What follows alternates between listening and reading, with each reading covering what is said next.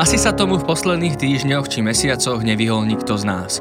Doma aj v práci sa snažíme byť v pohode, byť tolerantní, slušní, vychádzať druhým v ústrety.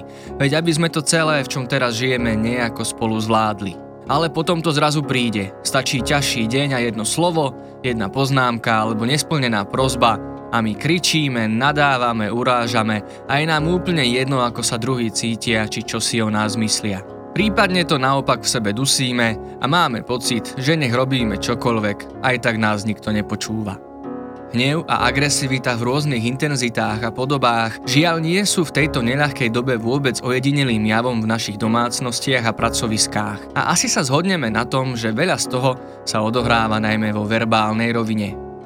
Ako teda komunikovať tak, aby sme nevyvolávali konflikty, ale zároveň boli vypočutí? Odkiaľ pramení náš hnev? Aký je rozdiel medzi agresivitou a asertivitou? Čo sú štyri kroky nenásilnej komunikácie? Ako byť dobrým poslucháčom a sme z pohľadu slov násilná spoločnosť? Aj o tom sa dnes budem rozprávať s certifikovaným lektorom nenásilnej komunikácie a komunikačným trénerom Petrom Kuklišom. Počúvate hm, pomáhajúci podcast internetovej linky dôvery ipečko.sk. Moje meno je Marek Franko. Peter, ahoj, som rád, že si prijal pozvanie do nášho podcastu. Čau Marek, ďakujem veľmi pekne za pozvanie, zdravím všetkých poslucháčov. Tak poďme teda na to, ty sa teda venuješ najmä tej nenásilnej komunikácii, ale poďme sa možno na úvod aspoň trochu povenovať tomu, čo je na tej opačnej strane. Nehovorím, že úplne, že násiliu, ale možno nejakým prejavom agresivity alebo tomu niečomu, čo nám ubližuje alebo my tým ubližujeme. Kde sa to v nás berie? A vlastne aj len cez tie slova, vlastne, že nie cez činy, ale len tým, čo a ako vyslovíme. Z tvojich skúseností, čo je to vlastne tá agresivita? Uh, takže odkiaľ sa v nás tá agresivita vlastne berie? Pravdu povediac, toto je otázka, na ktorú sa veľmi ťažko odpovedá, ale tú otázku, s ktorou sa častejšie stretávam, je vlastne, čo s tou agresivitou urobiť. A za mňa, ja sa snažím e, o tej agresivite rozprávať ako o nejakom pokuse o naplnení nejakej našej potreby. A samozrejme, čím je tá potreba keby chronickejšie nenaplnená, čím nás niečo viac trápi, tak o to sa to snažíme dávať najavo takými očividnejšími a takými jasnejšími spôsobmi. No a bohužiaľ agresivita tiež patrí medzi ne. Mm-hmm. To si mi nahral vlastne na ďalšiu otázku tým slovom potreba, pretože ja keď som si teda študoval veci o nenásilnej komunikácii, tak viackrát som narazil na takú vetu, ktorá znie, že násilie je tragickým prejavom nenaplnených potrieb. Teda násilie, akoby už chápeme, teda nie len v tom naozaj extrémnom prípade toho násilia, ale teda možno aj len v tom komunikačnom. No ale čo si pod tými potrebami vlastne predstaviť? Čo za potrebu môžeme mať tak nenaplnenú, až vlastne to vedie k týmto nežiadúcim alebo neúplne spoločensky vhodným javom? No, potreba, a to ako ja teraz budem rozprávať o potrebe, vyslovene vychádza z toho, ako o nej rozprávame v rámci teórie a prístupu nenásilnej komunikácie. Možno, že pár slov poviem o tom, či je to vlastne tá nenásilná komunikácia. Mm-hmm. Nech to vlastne dá taký kontext, tej úvod do toho celého, o čom budeme rozprávať. A nenásilná komunikácia je humanistický prístup, psychologický humanistický prístup, približne z 70. rokov minulého storočia z USA pochádza, kde sa vtedy veľmi dobre darilo humanistickej psychológii. To znamená, humanistická psychológia znamená v stručnosti, že verí ľuďom a vychádza z toho, že čokoľvek, čo ľudia robia, tak robia z nejakého dobrého dôvodu. No a ten dobrý dôvod pomenovávame ľudskými potrebami. Taký dobrý príklad ľudských potrieb, hej, ale ich samozrejme, že veľké množstvo sú veci ako sloboda, rešpekt, uznanie, ocenenie, ale zmysel, hej, alebo cieľ, dokončenie diela, dodržanie dohody. Skrátka tých potrieb je tam veľmi veľa a možno si si všimol, Marek, že všetky tie potreby sú relatívne abstraktne pomenované a rozhodne pozitívne pomenované. Hej, to znamená niečo, mm-hmm. čo by sme chceli. Hej, že ja to chcem pre seba, mať rešpekt, slobodu, uznanie, ale a chcem to aj keď som v pohode, hej, že keď som sám vo sebe pohode, tak to chcem aj pre teba, hej, aby si ty bol spokojný, šťastný. Aby si mal rešpekt a dajme tomu vypočutie od iných. Takže sú to také tie abstraktné veci, pozitívne formulované, ktoré chceme pre seba, je to pozitívna motivácia, aj pre nás, aj pre iných. A tie v nenásilnej komunikácii oddelujeme, alebo separujeme od toho spôsobu, akým tie potreby náplňame. A tam je ten problém, hej, tam z toho vychádza celý ten zádrhel, lebo čokoľvek, čo robíme, a či je to niečo zdraviu a kolektívu prospešné alebo nie, vždycky je to pokus o naplnenie nejakej potreby. Keď na niekoho, bohužiaľ, ale teraz keď na niekoho, na niekoho kričím, alebo na niekoho nadávam, alebo nebodaj robím ešte aj horšie veci, stále je to ten pokus o naplnenie nejakej potreby. A to, čo vieme robiť v tej nenásilnej komunikácii, je, že povedať nie tomu spôsobu, aj nie tomu kroku, tomu tej stratégii, ako tú potrebu naplňam, ale zároveň môžeme povedať jednoznačné hlasné áno tej potrebe. Tomu, že ten človek chce niečo dobré, buď pre seba alebo pre iných ľudí. Takže toto je ten rozdiel medzi tými, že my to voláme, že potreby a stratégie naplňania potrieb alebo požiadavky, ktorými k ním smerujem. A teraz, že prečo je to tragické, hej, že prečo je, prečo je to, že niekto kričí niekomu inému ty idiot, tragický pokus o naplnenie nenaplnenej potreby. No, tragické to je väčšinou kvôli tomu, že už ten spôsob samotný, ktorý ten človek volí na to, aby si tú potrebu naplnil, spôsobuje to, že toho človeka nikto nebude počúvať, alebo je, že veľmi malá šanca, že niekto bude počúvať a tým pádom on tú potrebu má chronicky nenaplnenú. Čo samozrejme vedie ďalej toho človeka k tomu, aby si tú potrebu naplnil, asi bude kričať hlasnejšie. Hej? A keď možno toto nejde, tak začne používať iné spôsoby, ako sa vie dostať k tomu, aby tú potrebu naplnil. No a to už potom ide fakt do tragických príbehov a, no, a nepríjemných, nepríjemných situácií. Mhm, jasné. Ale ak tomu dobre rozumiem, tak lebo ja som to už niekde zachytil vlastne, že slovo agresivita, alebo že prejav agresivity nemusí byť nutne, že negatívny, alebo nejaký akože nežiadúci jav, ale že môže byť e, pokojne aj neutrálny, pretože niekde v základe vlastne v minulosti znamenal niečo ako seba presadenie sa zobrať si to, čo nám patrí, ale nie len akoby, že na úkor druhých, ale vlastne, že zobrať si to, čo naozaj potrebujeme a sme opäť pri tých potrebách. Mm-hmm. Súhlasíš tiež vlastne s tým, že človek, ktorý je agresívny, tak nemusí, alebo ktorý akože prejavuje tú agresívu, mm-hmm. agresivitu, nemusí vlastne zákonite byť zlým človekom, ale práve človekom, ktorého by sme sa možno mohli opýtať, že že čo mu chýba? Marek, a toto je presne ten odkaz toho prístupu, ktorý som práve pomenoval, že ten spôsob deliť ľudí na dobrých a zlých a teda v takom prípade, a, a ten druhý krok, hej, keď delíme ľudí na dobrých a zlých, mm. tak ten druhý krok úplne prirodzene je, že dobrých nejakým spôsobom odmenujeme, zlých trestáme,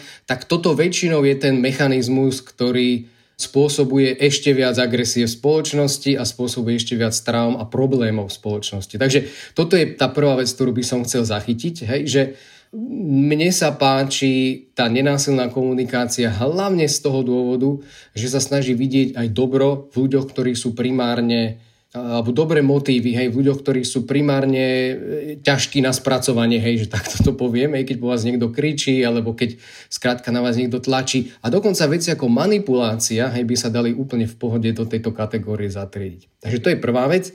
A tá druhá vec je to, akým spôsobom vlastne definujeme agresivitu. A viem si predstaviť možno nejaký prístup alebo nejaký iný psycholog pod tou agresivitou by rozumel niečo iné ako ja teraz alebo ty rozumieš. Takže len si to povedzme, hej, ja, ja ti poviem, ako ja chápem tieto pojmy. Takže rozprávame sa o tom, čo je agresivita, čo je asertivita, medzi tým sú rozdiely a ešte čo je ten pocit, hej, lebo za tým a medzi tým, že máme nejakú potrebu, máme nejakú požiadavku, ešte do toho prichádza aj pocit a tie pocity, ktoré sa väčšinou spájajú v, s tým mentálnym stavom, keď sa snažíme prejaviť nejakú vec agresívne, tak ja si myslím, že to sú väčšinou pocity hnevu, snáď aj zúrivosti, snáď aj bezradnosti hej, a možno frustrácie, zúfalstva. A teraz, čo to vlastne znamená, akým spôsobom si v tom urobiť poriadok? Za mňa tie pocity sú len prirodzenou indikáciou toho, že tie potreby máme nenaplnené. To je ako kontrolka na displeji, to je ako akákoľvek iná signálna sústava, v tomto prípade je to tá ľudská prvá signálna sústava, ktorá nám hovorí, niečo nie je v poriadku na dosť hlbokej a dôležitej úrovni vo mne. Človek, ktorý je dlhodobo v pohode, ktorý je dlhodobo šťastný, happy, skrátka tiež pociťuje hnev, ale nebude to taký ten dlhotrvajúci, pretrvávajúci hnev, ktorý skrátka ho vedie k tomu, aby robil zle iným ľuďom. Takže to je prvá vec tie pocity, za tie my do istej miery môžeme, ale do istej miery nemôžeme. A je to tá najťažšia vec, s ktorou sa pracuje. Ale totálne, že najťažšia, že ja si viem predstaviť a pracujeme s ľuďmi na báze tej slovnej, hej, tej verbálnej, ako zmeniť slovník. Samozrejme, dajú sa zmeniť návyky, dajú sa zmeniť nejaké činy, ktoré ľudia robia, ale to, aby človek dlhodobo keby posunul aj to vlastné spektrum od tých menej šťastných do tých viac šťastných pocitov, tak to je dlhodobá práca. Takže tie len za mňa, tie krátkodobo len treba akceptovať hej, a skrátka uh-huh. zachytiť, že tam sú.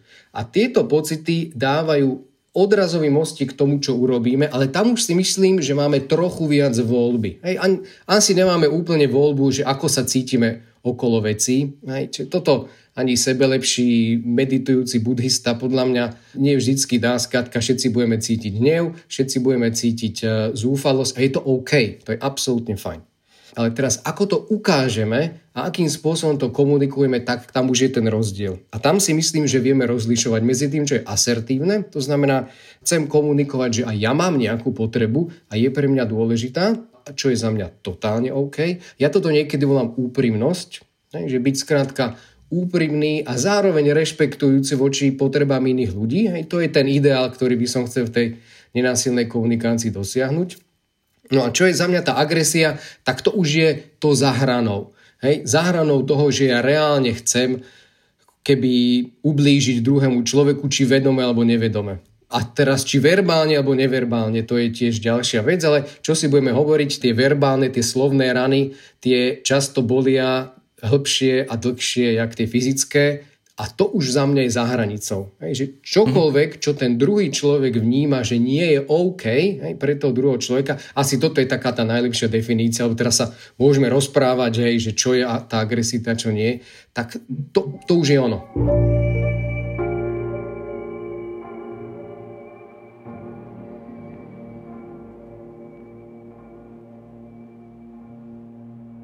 Ty už si niekde na úvod spomenul vlastne, že sa ťa ľudia pýtajú, že čo robiť s tou vlastnou agresivitou.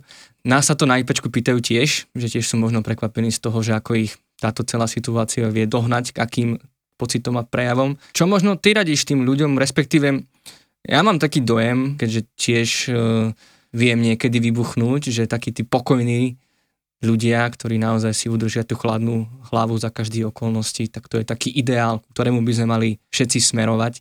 A práve tí, ktorí sa tak skôr tak nejako rozčertia, aj keď možno iba nakrátko, ale teda neudržia, tak sa vraví tie nervy, tak to sú takí, takí no, že s nimi sa nejako moc nedá. No.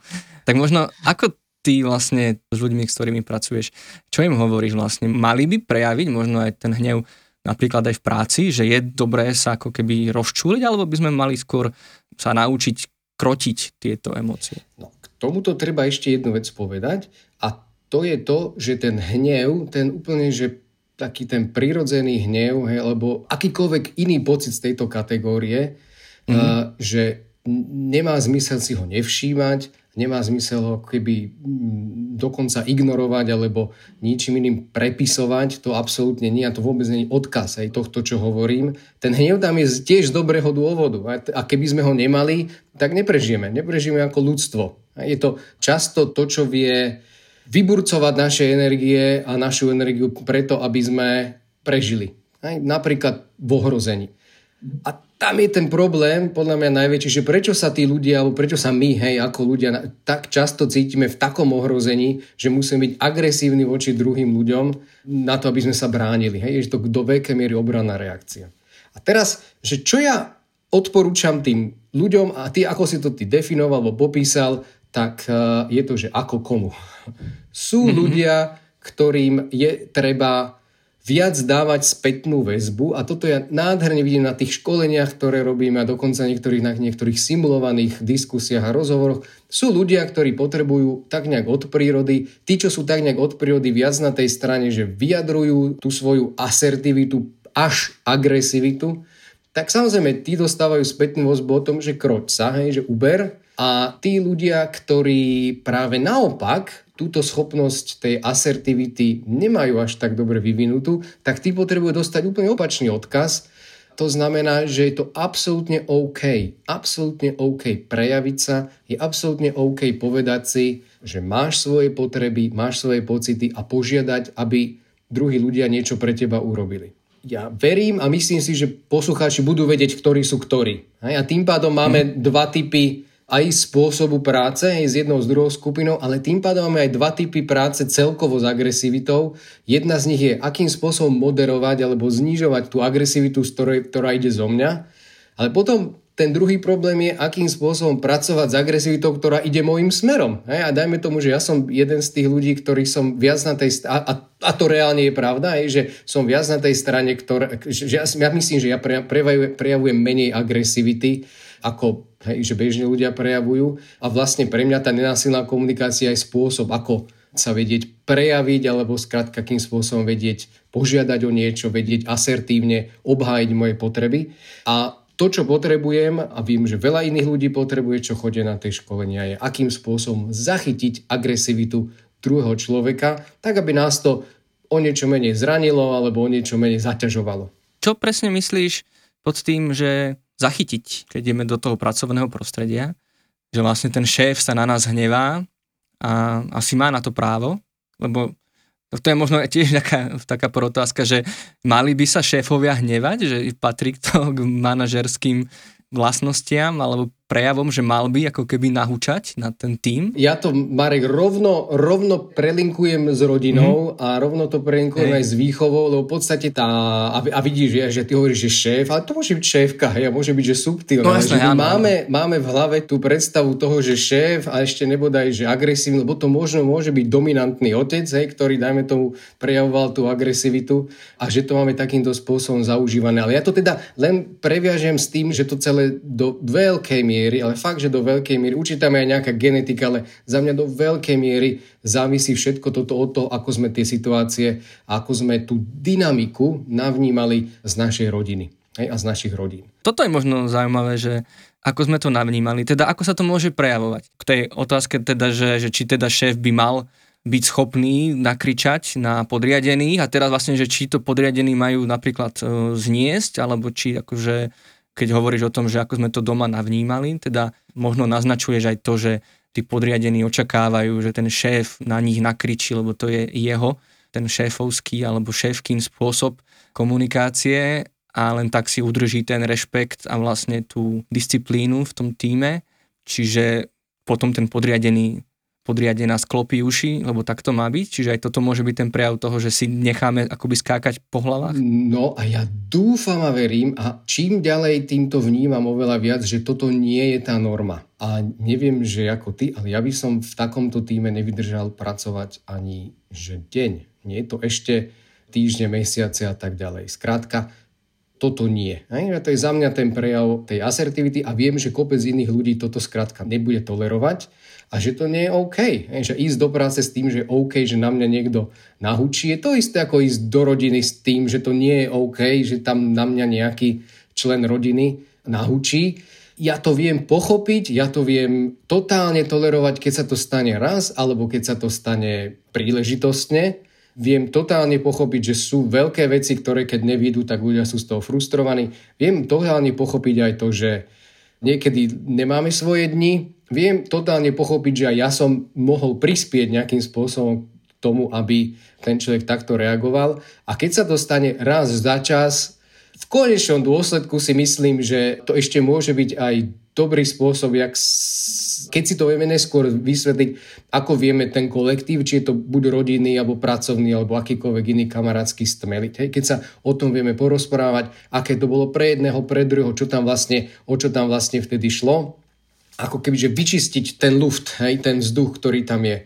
keď sa to má diať na pravidelnej báze a keď ja mám ísť do práce st- alebo do rodiny, alebo kamkoľvek inde, v strese s tým, že neviem, kto tam na mňa naučí a prečo, tak tomu hovorím, že obrovské a zásadné nie. A tomuto by som chcel sa vyvarovať ja osobne v každom prípade a chcel by som pomôcť ľuďom a myslím si, že do veľkej miery toto je aj tá moja práca, pomôcť ľuďom mm-hmm. z tejto situácie vybrdnúť a, po, a ako to vyriešiť. Hej, že čo urobiť, aby sa toto nedialo. Lebo ja si myslím, že v tejto situácii, keď to takto vyzerá, tak to nie je dobre ani pre jedného, ani pre druhého. V konečnom dôsledku ani pre toho šéfa alebo pre toho člena rodiny, ktorý takýmto spôsobom vystupuje.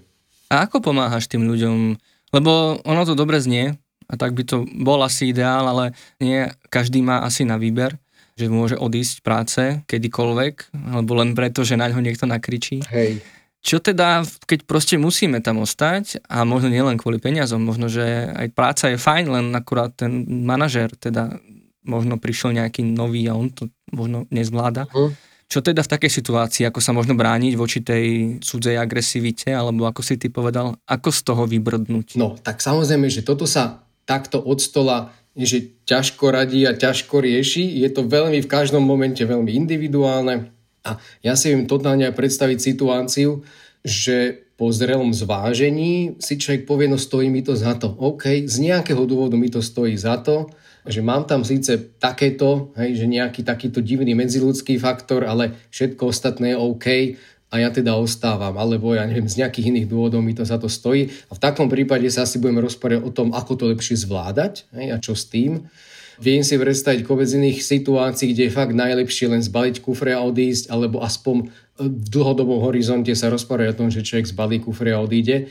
Tam ten úplne základný a prvotný impuls je vedieť odčítať, čo sa so mnou deje tam to začína. Lebo len ten človek v tej situácii si bude vedieť sám povedať, ktorá z tých možností v tom spektre je tá správna a ono sa to bude aj časom samozrejme meniť. Je možné, že si poviete na začiatku, že ja to vydržím, po troch týždňoch si poviete, no už to nevydržím a treba to vedieť odčítať tú informáciu. Samozrejme tam ten problém je aj v tom, že Viete, to je ten príklad s tou žabou, ktorá sa varí v tom hrnci, že keď je skokovo tú teplotu zvýšite, ona zistí, že je zle a vyskočí, ale keď ju pomaly zvyšujete, tak sa uvarí.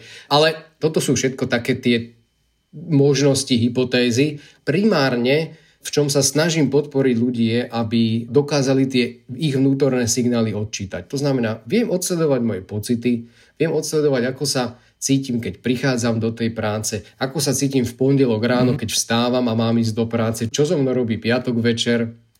A keď prichádza kontakt s tou osobou, ktorú ja považujem za agresívnu, hej, ja nehovorím, že je agresívna, ale ja ju považujem za agresívnu, čo to robí s tepom môjho srdca, aké typy myšlienok mi chodia po hlave a kam to až dovedie, aké sú intenzívne. A toto sú všetko tie vnútorné signály, ktoré mi hovoria niečo o tom, na čom som. A toto je ten prvý krok o tom, že odčítať, čo mi tie kontrolky na tom mojom displeji hovoria. A ten druhý krok je vedieť si ich tak nejak sám pre seba, ale to môže byť aj za pomoci kamaráta, vedieť si ich preložiť do toho jazyka tých ľudských potrieb. Čo to vlastne znamená pre mňa na tej úplne základnej ľudskej úrovni môjho ľudského bytia, aj takto to nazvem, čo mi chýba, že čo potrebujem. No a potom možno aj ďalej hľadať iné stratégie, ktoré by mi tie potreby naplnili. A v prípade, že som limitovaný tým neviem, okolím, hej, prácou, skratka, je to jediná práca v okolí a som rád, že ju tam mám, ale ja verím a dúfam, že veľa ľudí nie je v tejto situácii, že má aspoň trochu voľby, čo robí a kde robí. No tak viem byť kreatívny, dúfam, že viem byť kreatívny v niečom inom, ako si tú potrebu naplniť iným spôsobom. A toto je vyslovene priestor pre kreativitu, a pre možnosti.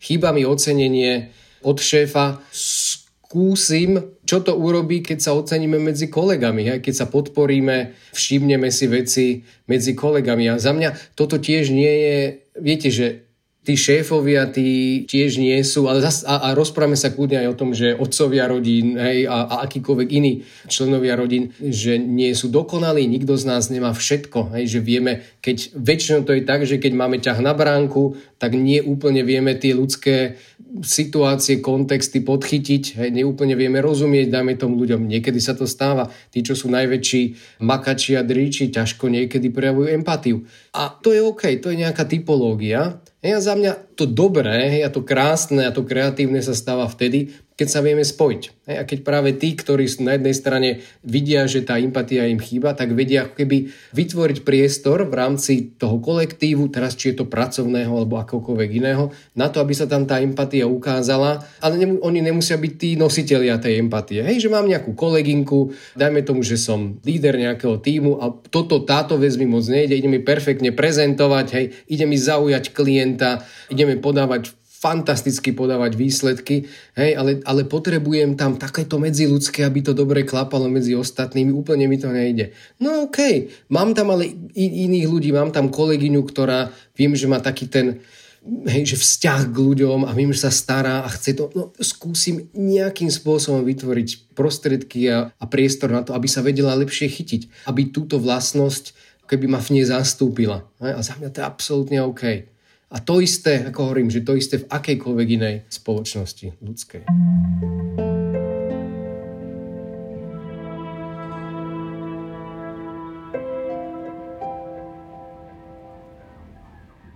Ty to tak celé pekne prepájaš vlastne nielen, teda najmä pracuješ vlastne v tom biznisovom prostredí, ale vidíš tam aj tie vzorce, ktoré si prenášame z rodín a možno aj škôl. A zároveň teda som našiel na internete o tebe, že si žil v zahraničí a nielen teda v západných krajinách, ale aj v tých východných.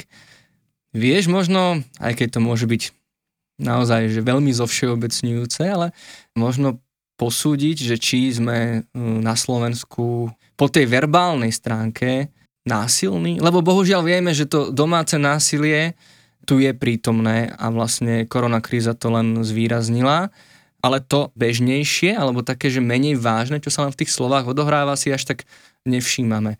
Máš pocit, že iné krajiny komunikujú tak nenásilnejšie ako my, alebo naopak, že sme v nejakej norme? Tak Marek, toto je fakt, že ťažká otázka, aj by som si to netrúfal, absolútne, že netrúfal mm. generalizovať. A možno aj tým, že sa tým zaoberám a mám to osobné skreslenie v tom, že sa snažím vidieť aj tých ľudí v tých pozitívnych motiváciách, pokiaľ samozrejme nečítam príliš veľa novín a nesledujem príliš veľa toho, čo robia rôzne pravicové skupiny kdekade, fakt si to netrúfam porovnať tá agresivita, a niekedy to človek ani nevie úplne odčítať, hej? že to, čo by, žil som v Indii a to, čo by, dajme tomu, priemerný Ind no, keď existuje niečo také ako priemerný ind, čo by vyhodnotil buď agresívne, alebo naopak lásky plne, sa v očiach niekoho cudzieho môže zdať že úplne, úplne iné a nepochopiteľné. Hej? A takisto vo Veľkej Británii som žil 8 rokov a tam tie výrazové prostriedky, to akým spôsobom, hej, ten mýtus toho britského gentlemana, hej, ktorý za každé okolnosti, ale to, že to ten cudzí človek nevie úplne odčítať, ešte neznamená, že to tam nie je, hej, alebo že to tam nie, mm-hmm. nie je vidieť. Ale celkovo, a toto je podľa mňa dobrá správa a viem, že to na mňa ide z rôznych končín a z rôznych frontov, Jeden z nich je napríklad kniha Ľudskosť, ehm, ktorá tiež teda hovorí o tom, že tej agresivity, toho násilia hej, a prejavu násilia v spoločnosti je čím ďalej tým menej a že dokonca aj tie násilné trestné činy napríklad bola tohoto odzrkadľujú, že ich je čím ďalej tým menej a mne sa toto zdá, že na Slovensku tiež je pravda. Len netreba sledovať tie správy príliš často. Mm-hmm. Pristavme sa teraz na chvíľu pri tej asertivite, ktorú si už spomínal ktorá vlastne tiež podobne ako tá agresivita niekde v hĺbke svojho slovotvorného základu znamená nejaké presadenie sa, tá agresivita e, chytila skôr tú negatívnu konotáciu, tá asertivita sa stala takým tým ideálom možno niekedy, aspoň ja si to tak e, z detstva pamätám, že asertivita bolo také, že sa to tak aj na školách, nie že učilo, ale ako sa to tak objavovalo, že čo to vlastne je a že na to máme právo. A zase na druhej strane mám pocit, že sa to možno niekedy akoby už tak že to seba presadenie není taktiež akože neobmedzené, že v podstate aj keď chceme byť asertívni, ja poviem na príklade mojom, v asertivite máte právo povedať nie, ale keď niekomu odpoviete len tak strohé nie na nejakú jeho požiadavku alebo prozbu, tak nie ste asertívni, ale naopak arogantní. A možno, že pre veľa ľudí sa práve tá asertivita stala ospravedlnením tiež nejakého arogantného správania. Čiže ako ty vnímaš asertivitu a možno aký je rozdiel medzi tou asertivitou a tou už nenásilnou komunikáciou? Tak tam máme ďalšie pekné slovo na A, popri agresivite, asertivite, aroganciu. a, no a čo to vlastne, ja, ja som si uvedomil teraz, že som vlastne nepovedal, prečo sa tá nenásilná komunikácia volá nenásilná komunikácia, od, odkiaľ vietor fúka, tak najprv toto poviem a potom teda, že mhm. ak je to s tou asertivitou. Autor toho konceptu nenásilnej komunikácie Marshall Rosenberg v tých 70. rokoch bol veľmi, ale že veľmi ovplyvnený popri tej humanistickej psychológii aj životom a vôbec takým tým odkazom Gandhiho, hej, keď už sa rozprávame o Indii, Gandhiho a jeho nenásilným bojom, ktorým nakoniec dosiahol veľa, asi oveľa viac, ako by dosiahol násilným bojom voči tomu anglickému vplyvu v tom čase. Takže preto sa to volá, to bol ten nenásilný Gandhiho boj, nenásilný voči tomu rádžu, hej, voči mm, Angličanom. A sám Rosenberg povedal, že keby ten názov by mal vybrať teraz, hej, to znamená o 30 rokov neskôr, tak by ten názov nevybral, bol by to niečo iné. Bolo by to niečo ako komunikácia založená na potrebách, lebo to je vlastne to, čo ide. Takže berme to ako ten veľmi pekný, hej, že pozitívny odkaz na to nenásilie v, v Indii. No a Teraz, že čo to znamená tá asertivita a kde je tá hranica medzi aroganciou a asertivitou? No asertivita podľa mňa je dobrá potiaľ, pokiaľ nepostúpam po potrebách nejakej inej osoby, alebo aspoň pokiaľ nemám dialog o potrebách nejakej inej osoby. Za mňa tiež, že tá asertivita často má tú konotáciu, ten význam toho, že si to pretlačím, nech sa deje, čo sa deje. Mm Hej, a idem aj cez mŕtvoly. By the way, tento feedback aj ja dostávam sem tam a tiež si na to musím dávať pozor. A toto učím. Hej? Takže to vidíte, že aké to je ťažké. Za mňa je dôležitá kombinácia, že tú asertivitu, to znamená to, že úprimne viem povedať druhej strane, čo potrebujem, zároveň spájam s tým vypočutím, s tou empatiou, čo asi si myslím, že by chcela tá druhá strana alebo prečo asi chápem, že tá druhá strana robí to, čo robí. Skúsim to aj na nejakom príklade uviesť, tak toto aj trénujeme. Idete v aute niekde, to jedno teraz, že či na konferenciu alebo na návštevu k babke, s niekým, kto šoferuje rýchlejšie a nebezpečnejšie a skrátka horšie, ako je vám príjemné. To je to zadanie. A ešte to stiažujem tým, že nemáte s tou druhou osobou úplne že prirodzený, pohodový, kamarádsky vzťah. Musíte dávať pozor na to, čo poviete, lebo jednak prvá vec je, v čokoľvek môže byť použité proti vám, hej, to je prvá vec. A druhá vec je, nie je to také úprimné, že povie naše choď pomalšie, čo si sprostý a ten druhý človek pochopí, no jasné, hej, a ide pomalšie. Takže treba dávať pozor na to, čo poviete. No a teraz, že ako na to? Ako, ako to povedať? To je klasický príklad na asertivitu. A my odporúčame do toho, že poviete, áno, potreboval som kvôli tomu, aby sme tam došli celý a zdraví, aby si išiel podľa predpisov, dajme tomu, tak tam ešte pridáme aj tu naše chápanie tej potreby toho druhého človeka. Rozumiem, že tam chceš dojsť na čas. A v prípade, že mi to povedal, bo myslím si, že tam chceš dojsť na čas, v prípade, že neviem, ale myslím si to.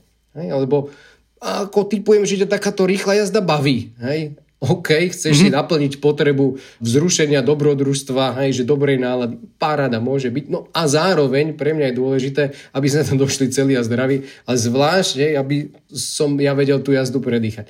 Takže spájame obidve z tých vecí a za mňa toto je ten kľúč k tej zdravej asertivite.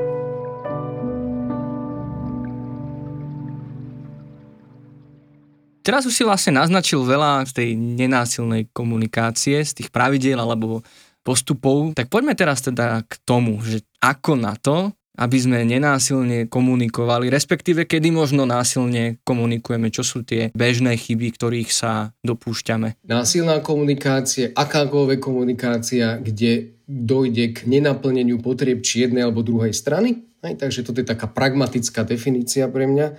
To, čomu sa treba vyverovať, takže čo sú za mňa tie prvky alebo tie príznaky tej násilnej komunikácie, v prvom rade akýkoľvek typ súdu, obvinenia, kritiky, interpretácie, ale dokonca aj dohád, hej, dojmov, nejakých vlastných predpokladov. Hej, takže čokoľvek, čo keby pridávam hej, k tej komunikácii alebo k tomu, čo sa vlastne deje.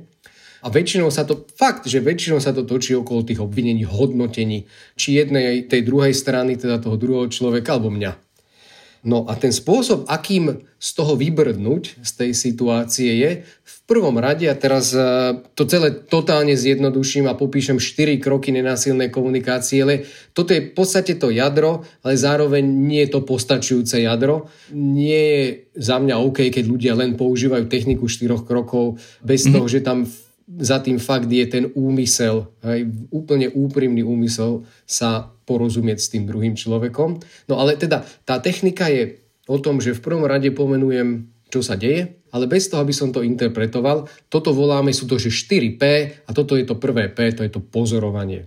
V druhom kroku pomenujem, čo to so mnou robí, ako to na mňa vplýva, inými slovami popíšem môj pocit, to je to druhé P, O tom sme sa už rozprávali. Tretie P je tá potreba, o ktorej sa vlastne rozprávame od začiatku. Poviem, prečo je to pre mňa také dôležité. To je tá potreba. A štvrté P je moja požiadavka, to znamená, poviem, čo vlastne chcem, aby sa stalo. Ideálne tak, aby to ten človek pochopil, aby to bolo konkrétne, vykonateľné, jasné. Jednoznačne jasné. Mm-hmm. Príklad na to auto uvediem. Ideš v dedine 90 a práve si obehol auto cez plnú čiaru. Chcem, aby sme tam došli živí a zdraví a ja by som bol v pohode. Zároveň totálne rozumiem, že tam chceš byť na čas. Hej, či to teda k tej babke na obed, alebo či je to na konferenciu, to je úplne jedno. Chcem pochopiť tú potrebu tej druhej strany. Fú, prosím ťa, choď podľa tých predpisov. Vieš, že v dedine to je 50. Môžeme si to len na chvíľku zrekapitulovať vlastne aj s rozdelením na tie P, aj vlastne na ten prejav tej empatie, ak som tomu dobre porozumel pomenovanie je naozaj že faktický stav, že zdá sa mi, že ideš 90 tam, kde by sme nemali ísť. Dobre to vravím? Mm-hmm. No ešte ideálne poviem, že e, ako, keď rozprávam o tom, že to je fakt, že to je objektívne pozorovanie, mm-hmm. tak to je ideálne niečo, čo viem odčítať. Hej. To znamená, že vidím na tachometri. Hej, ale samozrejme, teraz, jak to presne vyjadrím tomu druhému človeku, to už je druhá vec. To zdá sa mi, by som tam viac dal v momentoch, keď, e, dajme tomu, neviem úplne presne. Hej, neviem úplne presne pomenovať ten fakt alebo tú vstupnú informáciu. Čiže skôr by som použil, že vidím, keď som si istý? Áno, áno, no vidím hej. na tachometri mm. 90, hej, ako alebo kľudne, že na tachometri máš 90, hej, sme v dedine. Dobre, čiže potom to je to, je to pozorovanie, potom sa posunieme k, k pocitu. Mm-hmm. Čo to so mnou no. robí? Čiže, aha, to musí byť, že čo to so mnou robí, čiže necítim sa bezpečne. Mm-hmm. Že ideme 90, necítim sa pri tom bezpečne. Tak to no, by to mohlo A to moje odporúčanie je viac hovoriť, ako sa cítim a menej ako mm-hmm. sa necítim, ako je to OK. Mm-hmm. Hej, že, Aha. Skôr povedať úplne presne, že čo cítim. Na toto nie sme zvyknutí a väčšinou to chvíľku trvá, ale no ako sa cítiš, keď, keď si v aute s niekým dojde takto? Cítim strach? Strach, no. No, ako závisí. Niekto by cítil strach, niekto by cítil obavy, niekto by mohol cítiť možno vzrušenie, ale to by sme potom neriešili ako prípad asertivity, hej, to by sme potom hey. obidvaja užili. Hej, ale ja si myslím, že niekde na tej škále od toho, že mám obavy, po to, že mám totálny strach, tak niečo na tej škále by sme asi cítili. Preto, hey. a to je vlastne tá kontrolka na tom displeji, preto to vlastne riešime, lebo nám to veľmi jasne ukazuje, že tuto je problém, hej, tuto je nejaký problém. Dobre, potom potreba, uh-huh. čiže môžeme rovno povedať, že potreboval by som, uh-huh. aby si šiel pomalšie? Či to už je tá požiadavka? Presne tak, to je tá požiadavka, takže už je to, to, to je to konkrétne, čo chcem, aby ten človek urobil, ale predtým, ako poviem, čo chcem, aby urobil, chcem mu dať vedieť, prečo je to pre mňa také dôležité, inými slovami, čo je tá mhm. moja medziludská potreba. V tomto prípade, no je to potreba bezpečia, hej, len mne sa páči, keď to ľudia vedia povedať tak hovorovo, hej, že keď to vie výjsť z úst, tak, aby to reálne ľudia z tých úst dali, lebo v inom prípade je to len mentálne cvičenie. Aj to dobré, ale len mentálne mhm. cvičenie. Mm-hmm. Ja som raz počul jedného človeka, ktorý povedal, no chcem tam dosť celý a zdravý a za mňa to je krásne. Hej, že to je mm-hmm. pekné vyjadrenie tej potreby hey. bezpečia a istoty. Hey, čiže nepovieme niečo v zmysle, že chcel by som sa cítiť bezpečne, alebo tak, akoby takú nejakú frázu, ale... Takto, že závisí, hej, že totálne závisí. Pre mňa je dôležitý ten odkaz, hej, pre mňa je dôležité, že ten odkaz prejde tej druhej strane, už nech to je jedno, akokoľvek to poviem, ale čím to poviem tak nejak ľudskejšie, tak tým mám väčšiu šancu, že ten druhý človek to zobere. No vlastne na konci len zopakujeme to, že tú požiadavku potreboval by som, aby si šiel pomalšie. Áno. A vlastne ešte tam máme ide vsunúť akoby tú empatiu. Uh, áno, a tá empatia za mňa je na tej úrovni tých potrieb. Takže popri tom, že pomenovávam svoje potreby, tak zároveň. A ja si myslím, že to tak máme všetci. Že popri tom, že ja chcem, aby moje potreby boli naplnené, tak zároveň chcem, bez ohľadu na to, že kto som, kde som, ako som, aby aj potreby toho druhého človeka, v tomto prípade, dajme tomu, čo zdieľa ten priestor auta so mnou, boli naplnené. Hej. Nie preto, že som matka Teresa, ale preto, že mi to samotnému mm-hmm. dobre robí, keď tí ľudia okolo mňa sú happy, sú v pohode, sú hej. šťastní. Takže ja to vyjadrím, hej, to je to vyjadrenie tej empatie, hej, to znamená toho vypočutia tej mm-hmm. druhej strany a tam poviem, a to zase môže byť čokoľvek, môže to byť fakt, že sa tam ponáhla, alebo že ho to baví, ešte neviem, čo iné by to mohlo byť, skrátka to mm-hmm. tam vyjadrím. Ako by to mohlo znieť, teda, že ja by som tam chcel prísť e, živý a zdravý, ale vidím, že teba to baví a keď tam vložíme to ale, ako sa vraví, že to, čo je pred ale, potom už neplatí. Nezneguje to vlastne tú našu snahu? Ako by sme to mohli inak? Zneguje, Marek, máš totálnu pravdu, preto tam navrhujem nedávať ale. A to je ten základný trik, že ja chcem, aby obidve potreby boli zároveň mm-hmm. naplnené. Takže pre mňa je mhm. dôležité, mm-hmm. aby si si ty užil tú jazdu aj naďalej. A zároveň, toto je tá spojka, ktorú tam dávam, ja som sa cítil dostatočne v pohode a dostatočne bezpečí na to, aby som tú jazdu dal. A teraz, v tomto momente, nám sa otvára priestor pre fantastickú kreativitu. Tam rovno napadá veľa spôsobov, čo sa dá urobiť. A na to sa môžeme, hej, že keď si to takto pomenujeme, ináč je to aj spôsob, toto je presne spôsob riešenia konfliktov. Pomenujme si, kto mm-hmm. s čím prichádza, dajme tie potreby na stôl, ale v tejto tak povediac abstraktnej forme, to znamená, ešte nejdem do riešenia tých konkrétnych potrieb, len ich pomenovávam, a v momente, keď ich máme všetky na stole, môže byť neuveriteľne kreatívny v tom, čo urobíme. Od toho, že ty spomalíš a budeš, dajme tomu si mm-hmm. povieš, že však OK, dám to, nakoniec nemusíme sa, sa až tak ponáhľať, keď tam dojdeme o 10 minút skôr, nič sa nestane. Hej, až po to, že dajme tomu, ja budem šoferovať na miesto teba, hej, keď si to ty, a tebe zatiaľ dám čas, aby si, hej, že predýchal ten stres, v ktorom si bol, alebo ja pôjdem autobusom, hej, lebo to už ďalej mm. nedávam. Skrátka, tých možností tam je kopec a je tam priestor na to, aby sme boli kreatívni. V prípade, že sa porozumieme. V prípade, že sa dohodneme no, a v prípade, že si to vieme povedať. Lebo v tom aute, keď sa neporozumieme, tak veľa tých iných možností asi není. A pokiaľ nám nezastaví, tak už máme úplnú smolu v tom, že čo vlastne môžeme robiť. Je to taká akoby že chce to z oboch strán vlastne tú snahu. Áno, chce to z oboch strán a zároveň totálne to ráta s tým, že keď vyjadríme tú našu potrebu. Prvá vec je, že keď vyjadríme tú našu potrebu, tak ľudia v globále, ja teraz hovorím o fakt, že pravdepodobnosti vysoké, ale predsa len je tam nejaká pravdepodobnosť, že to s ľuďmi nepohne, ale veľkej pravdepodobnosti, že keď ja vyjadrím neagresívnym, transparentným, to znamená otvoreným, úprimným spôsobom, čo potrebujem a o čo mi ide, že ten druhý človek povie, že aha, rozumiem, No, skúsme to nejak vyriešiť. A moja fakt aj ľudská skúsenosť je, že to tak väčšinou funguje.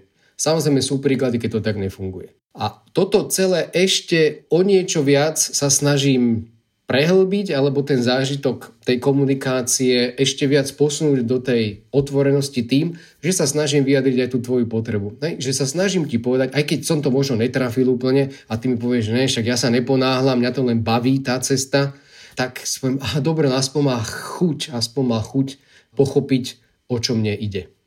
A ja si myslím, že toto je základ. Že základ pre dohodnutie sa je, že niekto z tých dvoch, alebo keď je tam viac, tak viac, niekto z tých dvoch ľudí vyjadri záujem o potreby toho druhého. Podľa mňa to je prvý krok tej ľudskosti v tom, že sa vieme dohodnúť. A samozrejme mm-hmm. tých mhm. príkladov je milión, kedy to fungovalo a určite milión vtedy, kedy to nefungovalo, to je jasné.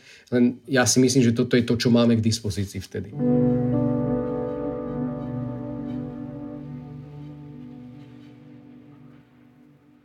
Také dve výhrady mi napadajú. Jednak, že je to potom strašne komplikované to vyjadrovanie, že či sa to vlastne dá ako uplatňovať v praxi, tak dôsledne. A druhá vec, že či ako keby nevyzeráme slabí, keď takéto až emócie prejavíme, že, alebo zadefinujeme, že ako sa my cítime. Aké máš tie skúsenosti vlastne, že nakoľko sa darí ľuďom uplatňovať tieto, mm, možno v tých pracovných prostrediach najprv, tieto princípy? K tomuto bohužiaľ štatistiku nemám, ono by sa to aj veľmi ťažko robilo, lebo nemáte kontrolnú skupinu v tej istej situácii, ale z toho, čo ja zažívam s ľuďmi, väčšinou mi vychádza, že aj keď v tejto fáze toho dohadovania sa, alebo v tejto fáze tej komunikácie strávim trochu viac času opisovaním tým, čo sa so mnou deje a prečo je to pre mňa také dôležité, tak ja ten čas ušetrím neskôr. A dokonca ho viem mm. ušetriť aj v tom, že sa mi to neopakuje hej, a nevracia. Hej, že stojí za to si veci rozdiskutovať, keď sa stanú a dajme tomu aj za ten náklad časový toho, že to bude dlhšie trvať, lebo viem, že si do budúcna ušetrím jedna kopec nervov, ale aj kopec toho úsilia času. Ale sem tam dostávam ten feedback, že Ježi Maria, toto všetko mám hovoriť, hej, že toto je veľa slov, hej, že strašne veľa slov. Áno, to, že vedieť povedať o sebe trochu viac tomu druhému, áno, vyžaduje viac slov. Hej, ako to, že spomal, hej, mm-hmm. to je jeden spôsob, jak to viem povedať. Hej, choď pomalšie a ešte prípadne to zintonujem trochu versus toto všetko, čo sme nacvičovali spolu pred chvíľkou. Hej, že je to mm-hmm. dosť rozdiel. A sú situácie, keď sa vám to asi neoplatí a bude fakt rýchlejšie a možno, že lepšie povedať spomal a je to vybavené, ale sú situácie, keď sa vám fakt oplatí ísť viac do hĺbky a viac povedať o sebe. No a ktoré sú to, ktoré to už len poslucháči budú mm. vedieť.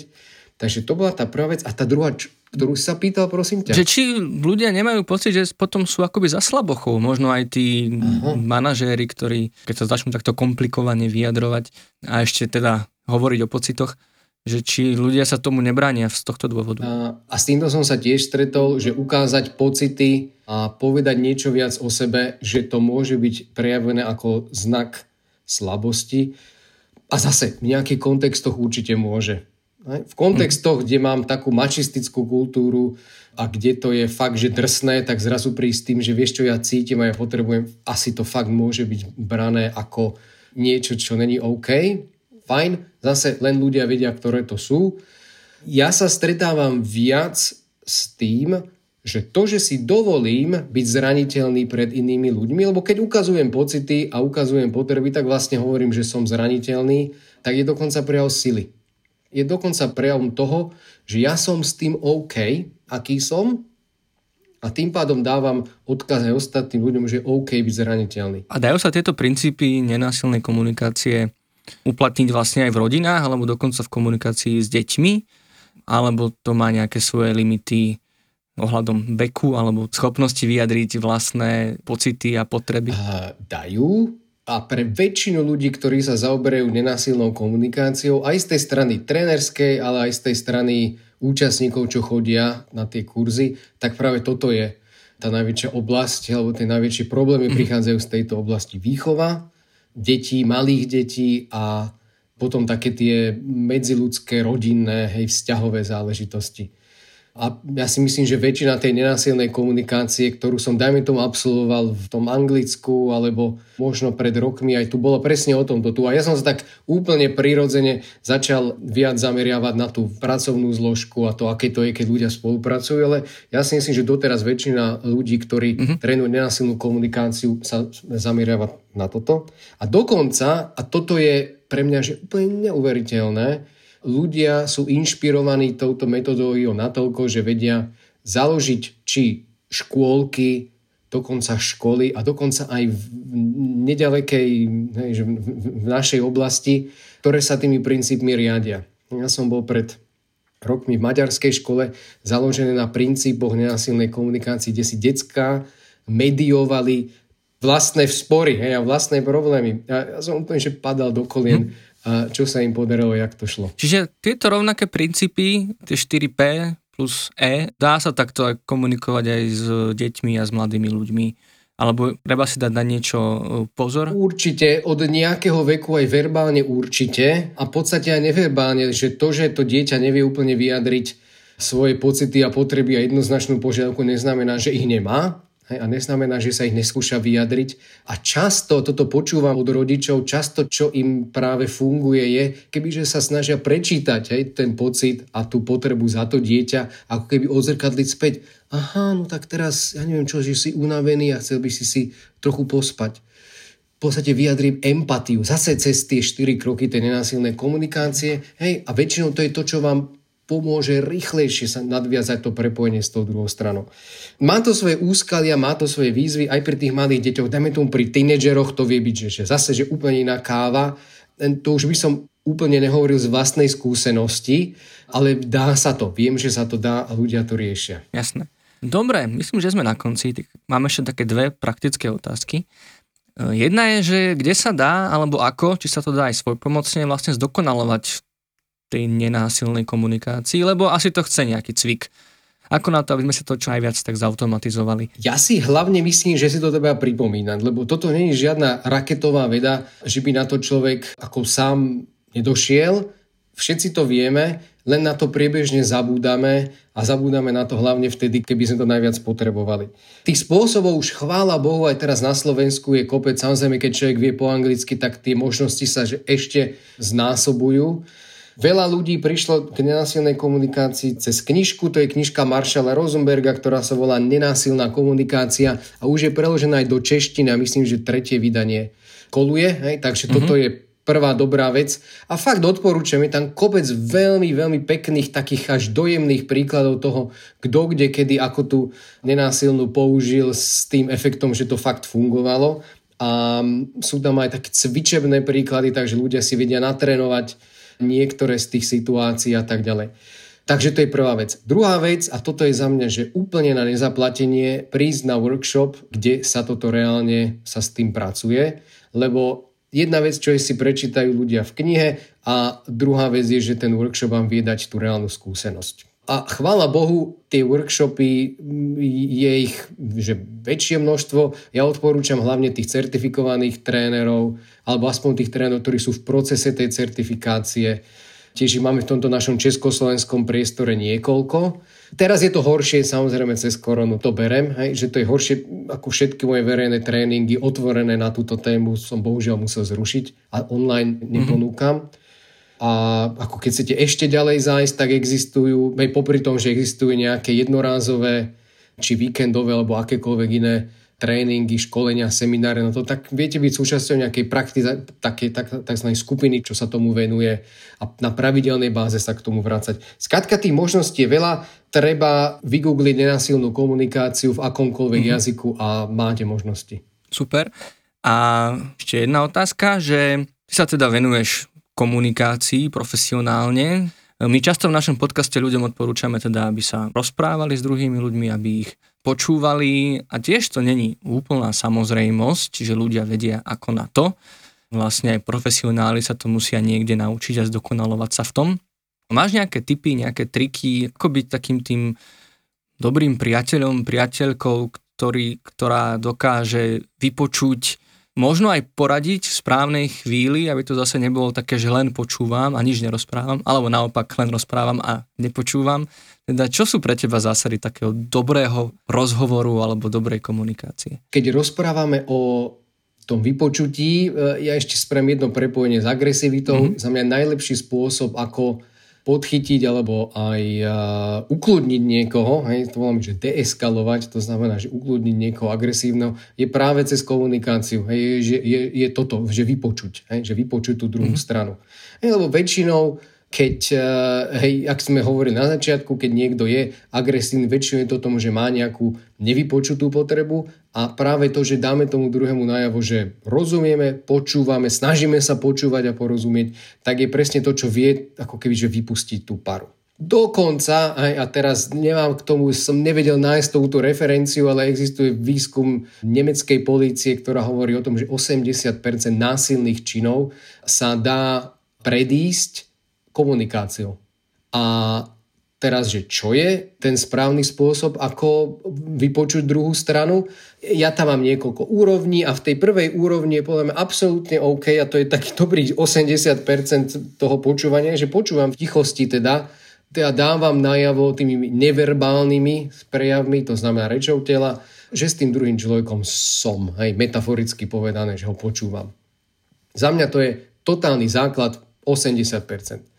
Keď chcem to ešte trochu zvýšiť, hej, zvýšiť tú silu, hej, tak povediac, z toho môjho počúvania, tak pod chvíľkou dám tomu druhému zrkadlo, nastavím zrkadlo, to znamená pod chvíľkou parafrázujem, zopakujem, čo som pochopil, že ten druhý človek mi chce povedať. Hej, to zase, toto nie je žiadna raketová veda, to je len to aj ideálne aj tými slovami, ktorý ten človek hovoril, poviem späť, čo mi práve povedal. Je to dobré aj kvôli tomu, aby som si ja overil chápanie, ale zároveň tým vysielam signál tej druhej strane, že som s tebou, počúvam mm-hmm. ťa. Samozrejme, toto sa dá veľmi dobre spojiť aj s nejakou otázkou, ktorá kebyže vie sa opýtať na nejaké kritické zásadné veci, ktoré ten človek, o ktorých ten človek rozpráva. Ideálne, keď je otvorená, hej, to je skrátka tiež taká mm. technika. Ja by som primárne sa vyvaroval tomu, že by som dával rady alebo ponúkal nejaké moje príbehy a zážitky a tak ďalej. Toto je niečo, čo tú pozornosť a tú energiu z tej druhej strany totálne odkláňa ku mne. A to, keď mm-hmm. chcem byť dobrý posluchač, tak toto nech. Samozrejme, keď sa ten druhý človek pýta, no daj mi radu, čo by si ty robil, tak dám radu. Hej, ale keď sa nepýta, radu nedávam.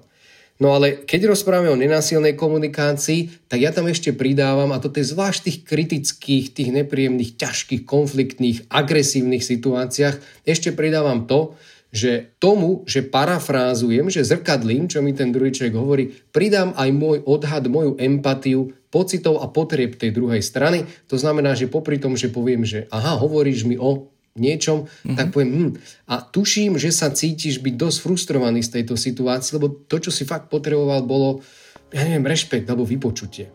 Teraz mm-hmm. ja sa chcem vyvarovať nejakého konkrétneho príkladu, aby to neznelo úplne drevene, ale skrátka chcem reflektovať, odraziť späť aj tie pocity a potreby. Peter, ďakujem ti veľmi pekne za tvoj čas, za tieto veľmi zaujímavé informácie a asi sme na konci, takže ti prajem veľa zdravia a všetko dobré do budúcna. Ďakujem. Marek, ďakujem aj ja veľmi pekne aj za oslovenie a veľký klobúk dole za to, čo vy v IPčku robíte, pre koľko ľudí a akým spôsobom. Skutočne veľký klobúk dole. Rád som prispel a všetkým želám no hlavne zdravie a hlavne takú tú pohodovú, úprimnú a zároveň empatickú komunikáciu zo všetkých strán. Čaute. No a mne už neostáva nič iné, len pripomenúť, že ak vás trápi čokoľvek z toho, čo sme dnes spomínali, alebo máte nenaplnené potreby, ktoré vo vás vyvolávajú akékoľvek nepríjemné emócie, určite napíšte alebo zavolajte na ipečko.sk, krízovú linku pomoci alebo dobrú linku, kde vám vyškolení odborníci pomôžu nájsť riešenie vašej situácie. Pomáhajúci podcast HM pre vás obsahovo a technicky pripravuje dokumentarista Marek Franko s odborným dohľadom psychológov Mareka Madra, Lenky Nemcovej a špeciálnej pedagogičky Zuzany Juránekovej. Nájsť a počúvať ho môžete pomocou podcastových aplikácií či na webe alebo YouTube kanály IPčka. Rovnako pripomínam, že sme stále závislí od vašej podpory. Aj malá, ale pravidelná suma je pre nás obrovskou pomocou. Využiť môžete portály Patreon a Darujme alebo formu prenájmu nášho štúdia. A samozrejme nesmierne zavážia aj vaše odporúčania a zdieľania pomocou sociálnych sietí. Ďakujeme, že nás počúvate, držte sa a nezostávajte sami.